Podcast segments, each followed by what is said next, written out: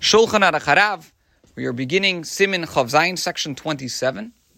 Din Makim Anachasan Mifin Anachasan. We're going to discuss the laws relating to the place and the manner in which tefillin are put on. Again, our learning of Hilchos Tefillin is in the merit of the protection of the Chayalim, the soldiers protecting the Jewish nation, as well as all those that need a blessing for health and protection. Aleph.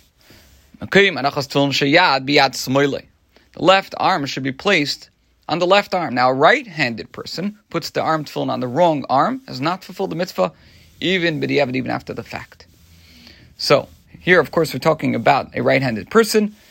So, a right-handed person puts the tefillin on the left arm. Why? Shnemar, the answer is because it says, and this is alluded to in the phrase, al yodcha. It says, on your arm, and talking about the tefillin.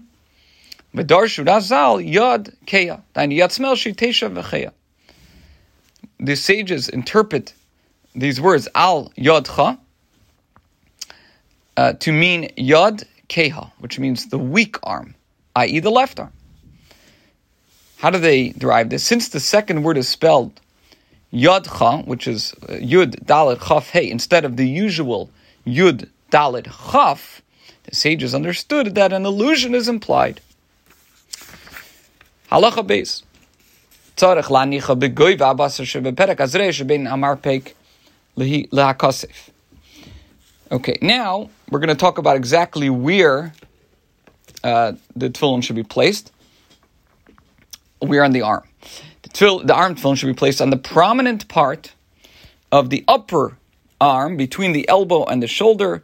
In other words, on the biceps.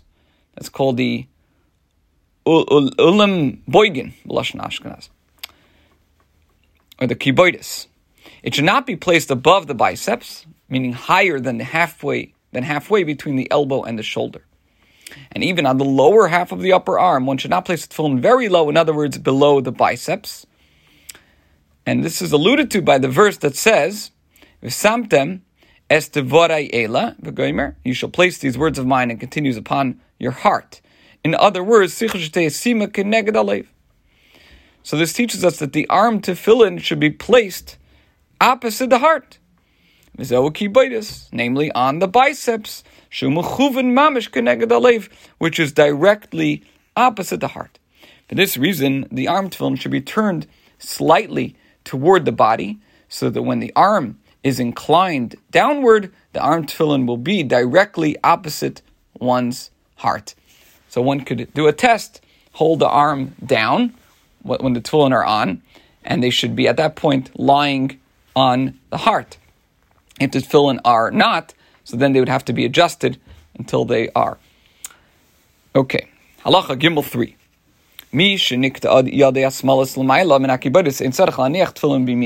Person whose left arm is amputated above the biceps, above the biceps, is not obligated to wear tefillin on his right arm. If, however, it is amputated below the biceps, so some authorities maintain that he's obligated to wear the arm tefillin on the biceps of his left arm, whereas the Magen Avraham rules that he should wear it on his right arm. Others maintain that the Torah's command to place the arm tefillin al yadcha, literally above your hand, implies a position somewhat above the hand, i.e., the biceps. Accordingly, this commandment does not apply to a person lacking a hand and he's exempt from putting on the arm tefillin.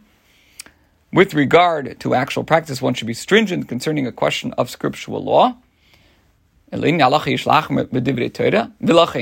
based on this, therefore, uh, this person should put on the arm tefillin, but without reciting a blessing over it. So, why does he put it on but doesn't say a blessing? The answer is to say a bracha, that is rabbinic the, the, the obligation to say a blessing before mitzvahs is a rabbinic obligation. And whenever, wherever there is a doubt, safek, in such matters, we follow the more lenient opinion. Safek brachas lekula. In this case, this averts the possibility of pronouncing um, God's name in vain.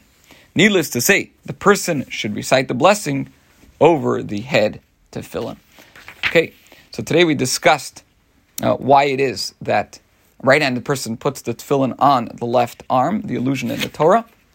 We explained exactly why the tefillin should be specifically on the biceps, not higher and not lower. And we talked about what a person who, chas v'shalom, a person whose left arm is amputated uh, above the biceps, or if someone chas v'shalom's arm is amputated below the biceps, then what this individual should do, and the different opinions. This concludes today's share.